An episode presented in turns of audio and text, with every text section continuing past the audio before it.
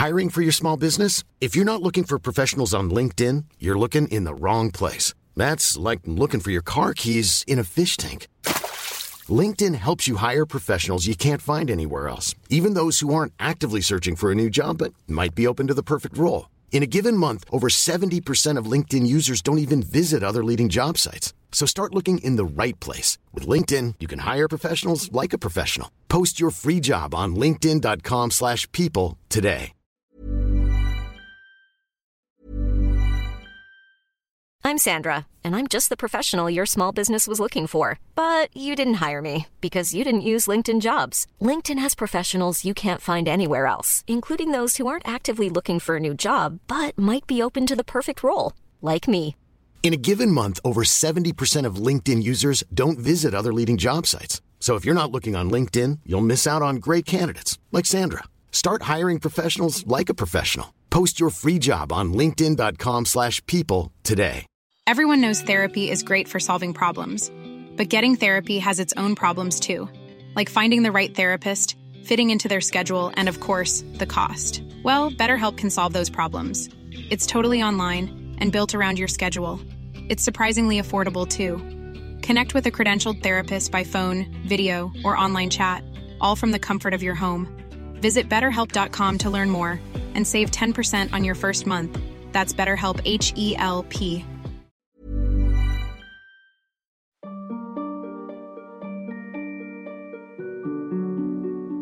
Hardin ng Karma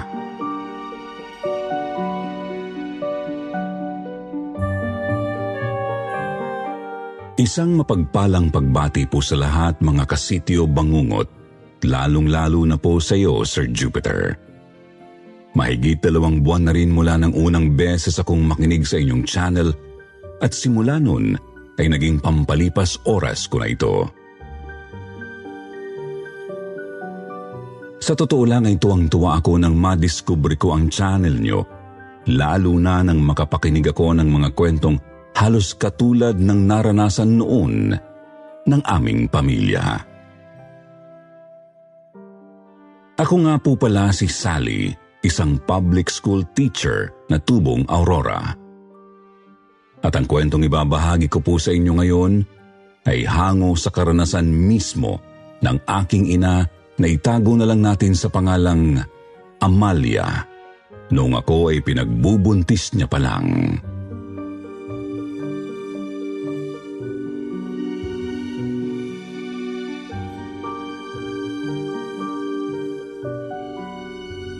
August 2, 1968. Isang malakas at talagang makapaminsalang lindol ang tumama noon sa aming lugar na naging dahilan ng pagpanaw ng maraming tao. Kabilang na po ang aking ama. Lilinawin ko lang pong hindi naging direktang biktima ng lindol ang mga magulang ko noon.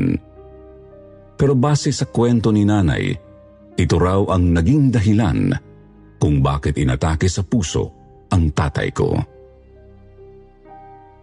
Dahil daw po kasi sa pinsalang na idulot ng lindol na binansagan pang kasiguran earthquake. Nasira ang ilan sa mga negosyo nilang mag-asawa na talagang ikinasama ng loob ni tatay. At dahil doon ay nangyari ang hindi inaasahan niyang pagpanaw.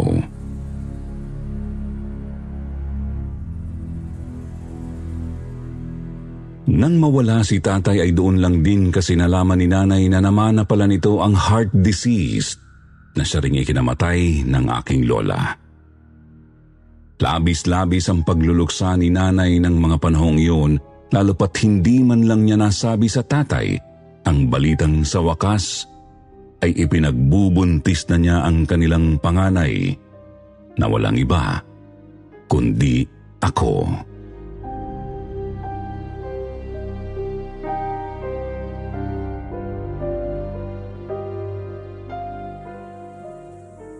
Sa kabila ng matinding pagluluksa ni nanay noon, dumating ang ilan sa mga malalayong kamag-anak ni tatay. At noon din ay nagsimula sila ng gulo. Hindi raw kasi nila gustong mapunta kay nanay ang lahat ng ari-arian at kayamanan ng pamilya nila. Lalo pa't si nanay po ay dating katiwala lang ng kanilang angkan. Si tatay po kasi ay anak ng isang mayamang negosyante na noon ay kilala sa lugar nila. Si Lola Conchita, hindi niya tunay na pangalan. Hindi naman po mayaman ang angkang kinalakihan ni Lola Conchita. Pero dahil sa talino, sipag at pagiging madiskarte niya ay umangat siya sa buhay. Pero simula po noon ay kinaingitan siya ng iba nilang kamag-anak. Marami daw po ang nagka-interes sa pera ni Lola Conchita. Lalong-lalo na ang pinsan niyang si Dolores na nang pumanaw po si tatay ay pinangunahan ang pagsugod nila sa nanay ko.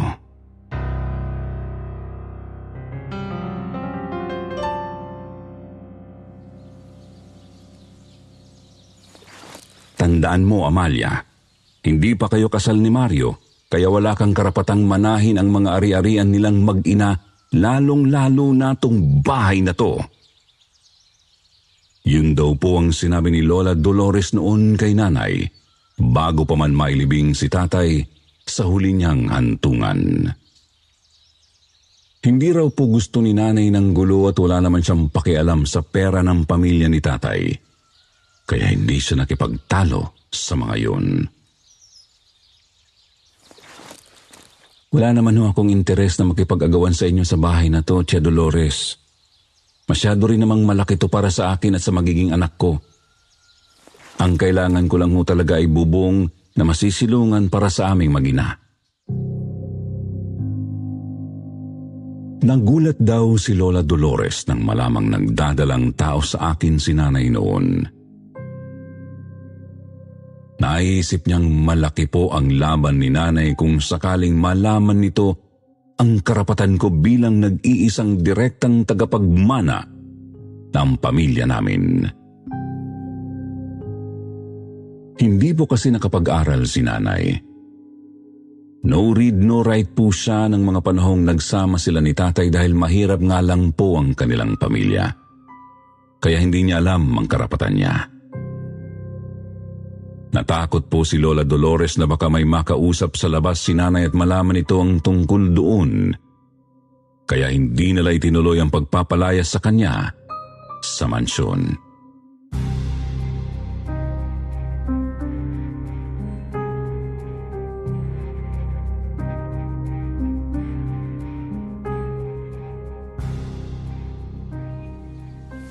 Sige, para sa bata, hahayaan kitang dumito sa mansyon na to sa kondisyong maninilbihan ka ulit dito bilang katulong. Isa pa, hindi kayo pwedeng tumira dito kasama namin ng mga anak ko. Doon kayo sa kubong ipinagawa noon ni Conchita, dyan sa hardin niya.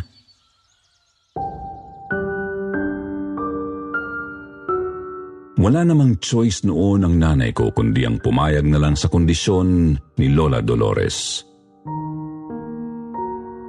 Tulad po ng napagkasunduan nila ay doon sa tumira sa kubong nasa dulo ng malaking hardin ni Lola Conchita. Ang sabi po kasi sa akin ni nanay ay mahilig daw talaga ang lola sa halaman. Kaya bukod po doon sa malaking mango farm nito na halos kadikit lang ng ginatatayuan ng mansyon, ay mayroon din po itong malaking malaking garden na napakaraming bulaklak. Noong nabubuhay pa raw po si Lola Conchita, ay kay nanay nito madalas ibilin ang mga bulaklak niya. Dahil si nanay lang po ang mapagkakatiwalaan niya. Pareho po kasi silang mahilig mangtanim dahil na rin siguro magsasaka ang mga magulang ni nanay.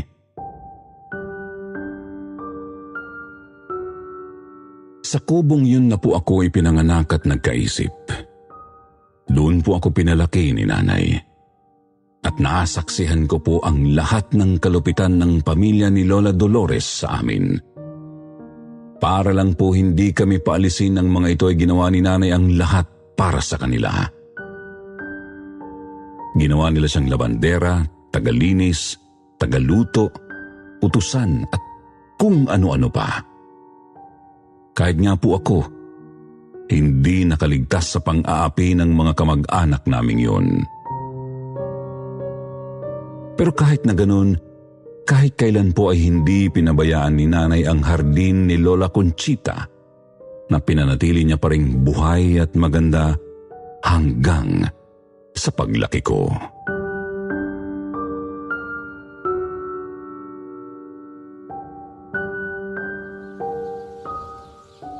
Nang tumungtong po ako sa edad na pitong taon, doon na po nagsimulang magkaroon ng pagbabago sa buhay namin. Yun po ay mula nang magpasya ang panganay na anak ni Lola Dolores na si Chang Melba na iparenovate ang bahay at ipatanggal po ang malaking hardin ni Lola Conchita para daw sakupin at mas palakihin pa ang mansyon. Tandang-tanda ko pa ang mga nangyari ng araw na yon. Ate Melba, baka naman pwedeng huwag na ninyong sakupin pa ang hardin ni Doña Conchita.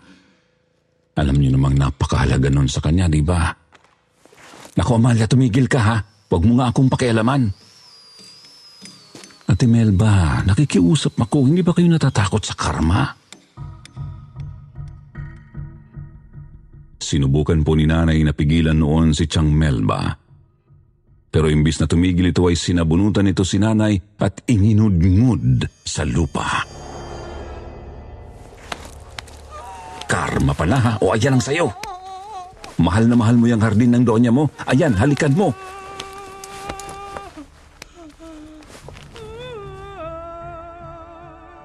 Eksakto namang lumabas ako ng bahay noon para sana magdilig ng mga bulaklak. Kaya kitang-kita ko ang ginagawa ni Chang Melba kay nanay. Sa murang edad ko noon, Sir Jupiter, ay nakaramdam ako ng matinding galit para sa tiyahin ko. Kaya naman sumugod ako sa kanya at kinagat ko ng mariing-mariin ang braso niya. Dahil doon ay napahiyaw po ng malakas si Chang Melba at walang pagdadalawang isip na itinulak ako't sinampal. Sa gulat naming lahat, pagkasampal na pagkasampal sa akin ni Chang Melba ay bigla na lang dumilim ang langit. Pagkatapos ay kumulog ng pagkalakas-lakas. Hindi ko alam kung nagkataon lang yon pero hinding hindi ko malilimutan ang araw na yon dahil yun ang naging simula ng paniningil ng karma sa pamilya ni Lola Dolores.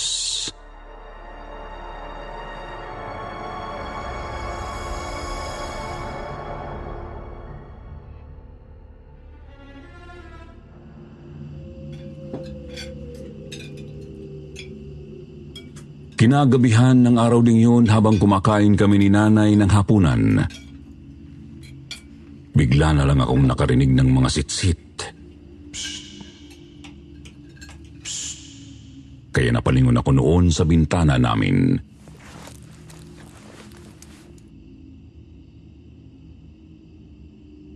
Wala naman akong makita kundi sanga ng mga punong nakapalibot sa kubong tinitirahan namin noon.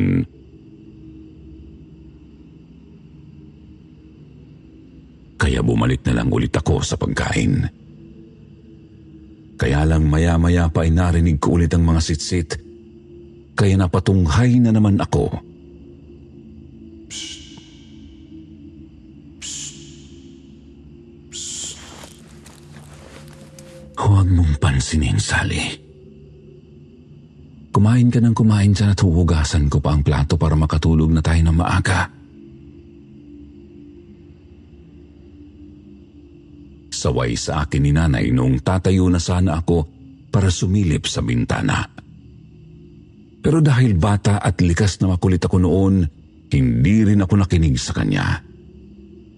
Nung hindi na siya nakatingin sa akin ay lumingon ulit ako sa bintana. At doon ay nakakita ako ng isang gumagalaw na parang malaking sanga ng puno na hugis kamay ng tao na may mahahabang daliri. parang kinakawayan ako. Nanlaki ang mga mata ko noon at magsusumbong na sana kay nanay nang bigla naman kaming makarinig ng malalakas na sigawan galing doon sa mansyon kung saan nakatira sina Lola Dolores.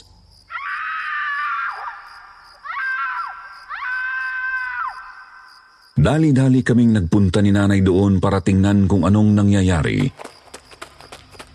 Pero pagdating namin doon ay nakita naming nakakalat yung mga figurin na koleksyon daw ni Lola Conchita nung nabubuhay pa siya. Yun pong mga figurin na yun ay parang maliliit na estatwa na may kakaibang hitsura. Mga hugis tao na may malalaking sungay na parang sa mga usa at nakasuot ng magagarmong damit. Yung iba ay hitsurang hayo pero hindi ko maintindihan kung ano. Maraming maraming ganong koleksyon sa mansyon ni Lola Conchita at ang alam ko ay nakatago yon sa isang bodega sa basement ng mansyon. Kaya takang-taka kami kung bakit nakakalat yun sa salas.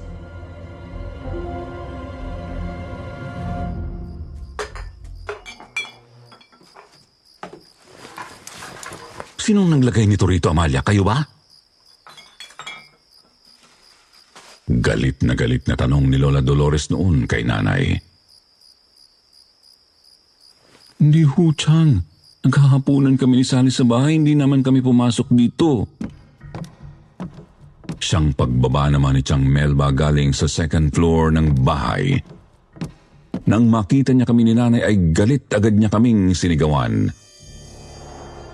Walang ibang gagawa nito kundi kayo lang. Lalo na yung sutil na anak mo, Amalia. Ang lakas ng loob niyang kagatin ako.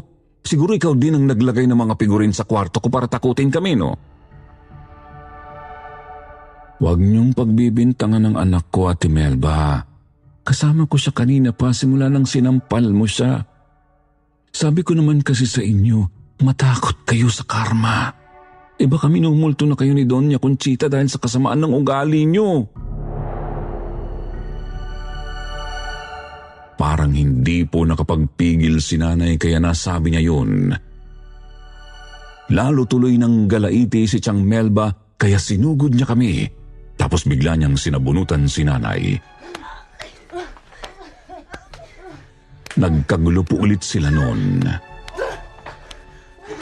Natigil lang ulit ang pag-aaway nila nang bigla na lang pong sumigaw noon si Lola Dolores at dumaing na napakasakit daw ng likod niya. Bigla na lang siyang napaupo sa sahig. Nang tingnan ho ni na Chang Melba at ng kapatid niya kung anong meron sa likod ni Lola Dolores, kitang-kita naming bigla silang nandiri.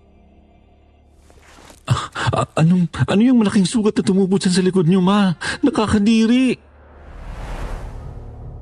Sa sinabi ni Chang Melba ay napatingin na rin kami ni nanay sa likod ni Lola Dolores at nakita naming meron niyang malaking sugat na tumubo doon at tagnanaknak na ito.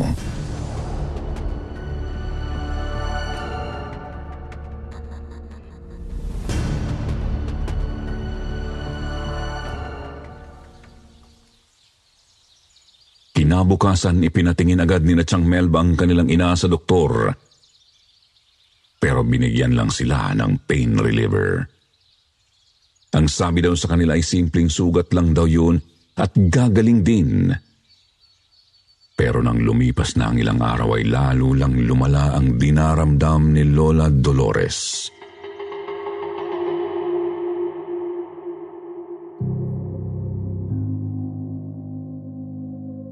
Lumala na rin ho ang mga nangyayaring kamalasan sa mansyon at kinatsang Melba simula noon.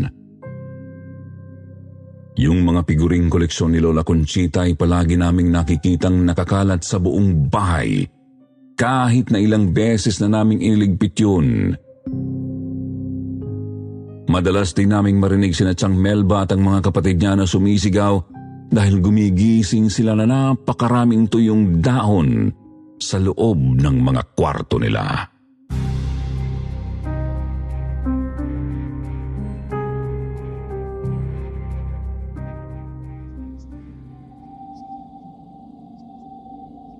Samantala, kahit ako ay nakakaranas at nakakakita rin ng mga bagay na hindi ko pagaanong naiintindihan ng mga panahong yun.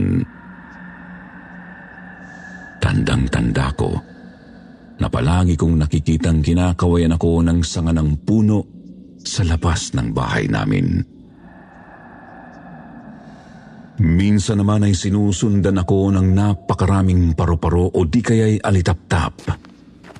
Pero sa tuwing magsasabi ko kay nanay ay sinasabi niyang huwag ko na lang daw yun pansinin. Hanggang sa isang beses naguhugas kami noon ng plato ni nanay dahil kakatapos lang maghapunan ni na Lola Dolores nang bigla na lang tumakbo pababa si Chang Melba at sinugod kami. Puno ng pantal ang kanyang mukha at buong katawan. Nakakadiri. Dinuro-duro niya kami at galit na galit siya sa amin. May sa demonyo kayong magina. Pinapakulam niyo kami. Bintang niya sa amin noon. Nagising daw siyang punong-puno ng langgam ang higaan niya at tagtad na siya ng pantal sa buo niyang katawan. Wala kaming alam sa sinasabi mo, Ate Melba. Pwede bang huwag mo kaming pag-initan? Hindi! Kayo ang may kasalanan nito. Kayo ang malas sa buhay namin.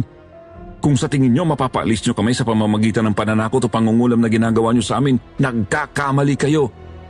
Kayo ang dapat lumayas dito!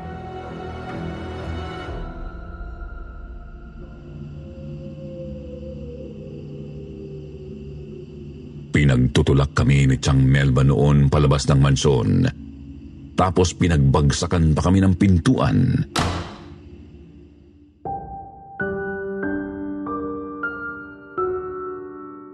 Galit na galit ako noon, Sir Jupiter. Lalo na nang makita kong umiyak si nanay habang pauwi kami sa kubo.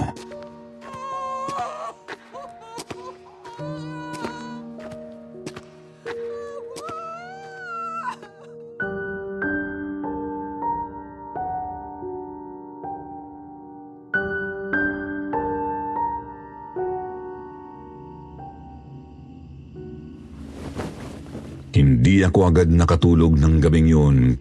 Kaya po, noong mga bandang alas 11 na ng hating gabi, nakarinig na naman ako ng mga sitsit.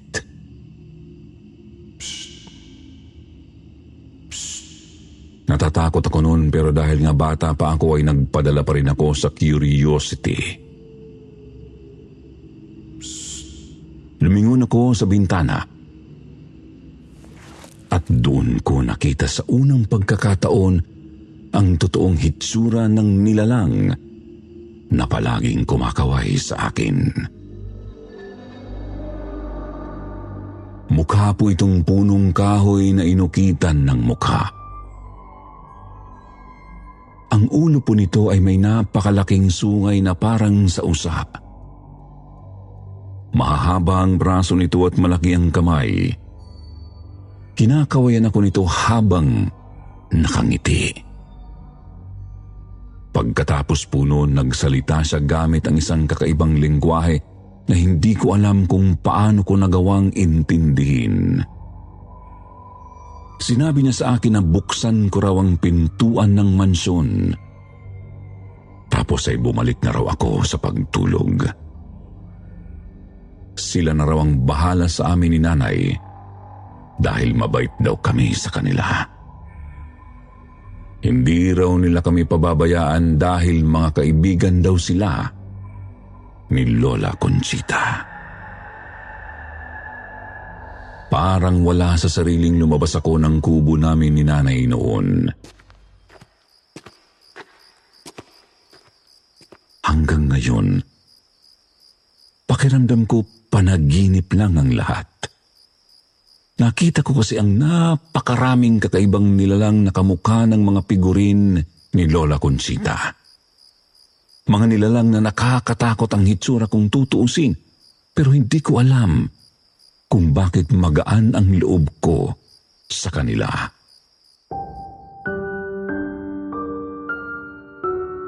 Sinunod ko ang inutos sa akin ng malaking nilalang na may sungay na usa.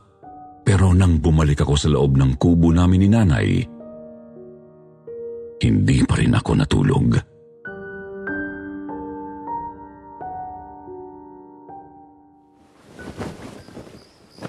Maya-maya pa isang malakas na hiyaw na naman ang narinig namin ni nanay mula sa mansyon.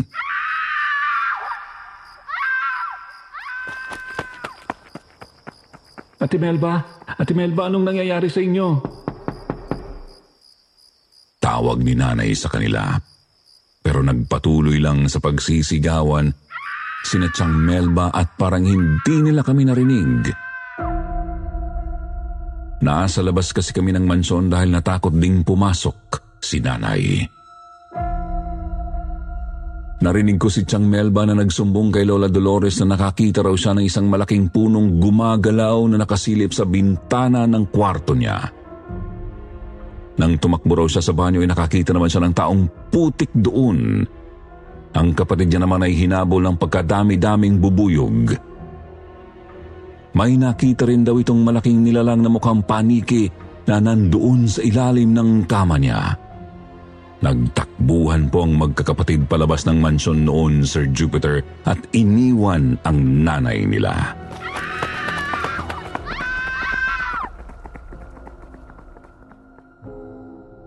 Hindi na kasi makalakad noon si Lola Dolores dahil sa iniinda niyang sakit.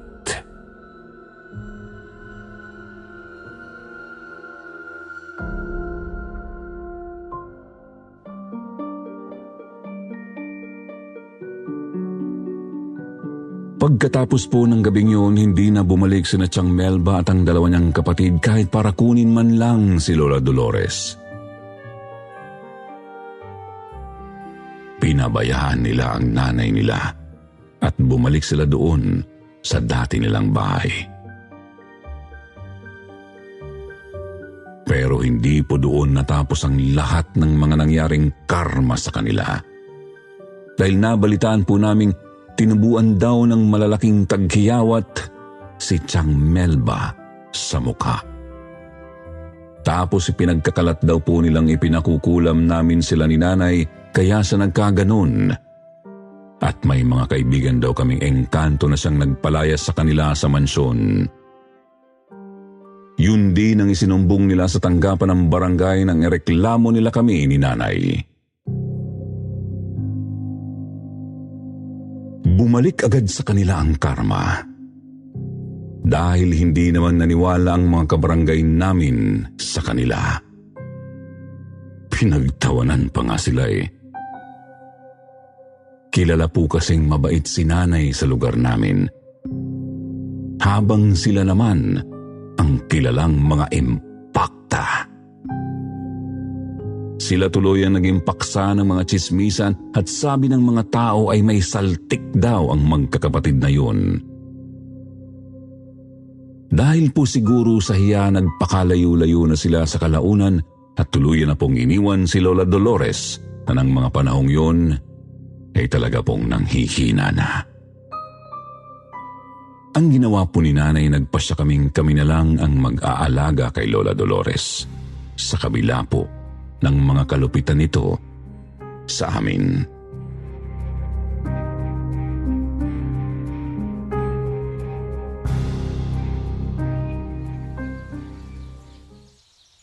Sabi sa akin ni nanay, matanda na raw ho si Lola Dolores, kaya patawarin na lang namin siya.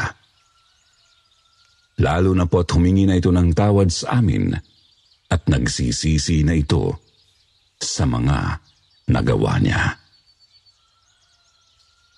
Siguro po dahil sa pagiging mabait ni nanay kaya pagkatapos ng lahat ay pinagpapala pa rin kami. Isang beses po kasi ay may nagpuntang abogado sa amin at sinabing nag-iwan daw ho ng trust fund si tatay para kay nanay noon bago pa ito mawala. Gagamitin daw sanang pampaaral ni nanay yun para matuto man lang siyang magbasa at magsulat at para hindi siya kinukutsa ng mga kamag-anak ni tatay. Yun sana ang sorpresa ni tatay kay nanay bago ito inatake sa puso. Ang perang yun po ang ginamit namin para muling buhayin ang mango farm ng pamilya ni natatay. Nagtabi na rin ho si nanay ng para sa pag-aaral ko at ang iba po ay ginamit ni nanay para ipaayos ang mansyon at para sa panggamot ni Lola Dolores.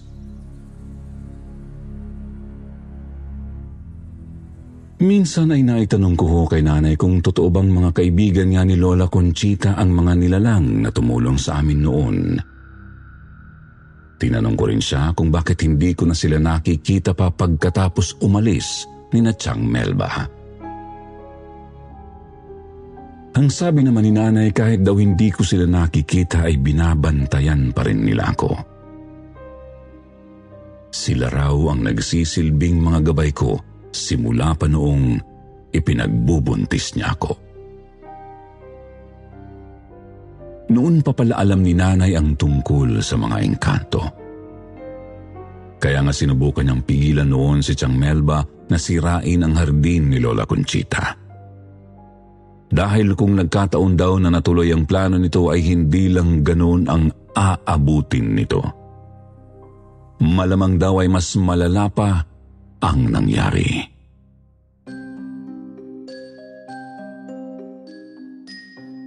Wala na ho kaming naging balita pa kina Chang Melba at sa mga kapatid niya. Hindi na rin talaga nila binalikan si Lola Dolores hanggang sa pumanaw ito noong second year high school na ako. I am now 54 years old, Sir Jupiter, at ang nanay ko naman ay 81 years old. Sa kabutihang palad ay malakas pa naman si nanay. At hanggang ngayon, kasama pa rin namin siya ng mga apo niya. Natupad ko naman ang pangarap kong maging teacher. At ako na mismo ang nagturo kay nanay na sumulat at bumasa. Hindi naging madali ang buhay na pinagdaanan namin ni nanay. Pero naging maganda naman ang pagbawi sa amin ng tadhana.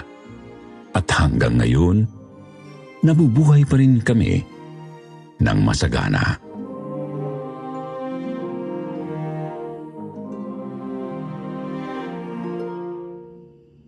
Pero curious lang ako, Sir Jupiter, kung hanggang sa modernong panahong ito ba ay meron pa rin bang nakakakita o nakaka-experience ng katulad sa naranasan namin ni nanay noon. Mga kasitso bangungot ko dyan, ano ang gagawin nyo kung may engkantong makipagkaibigan sa inyo?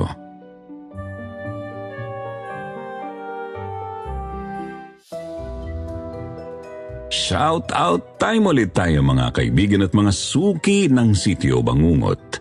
Shout out going out to Clea Kinari, Sonia Watanabe, Maria Cristina.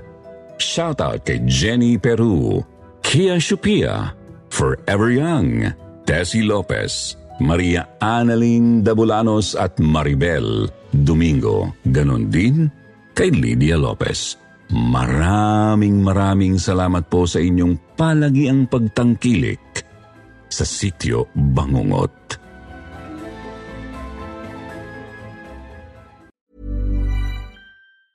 Even when we're on a budget, we still deserve nice things.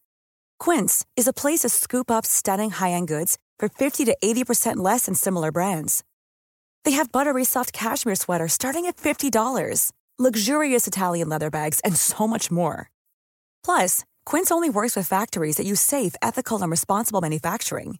Get the high-end goods you'll love without the high price tag with Quince.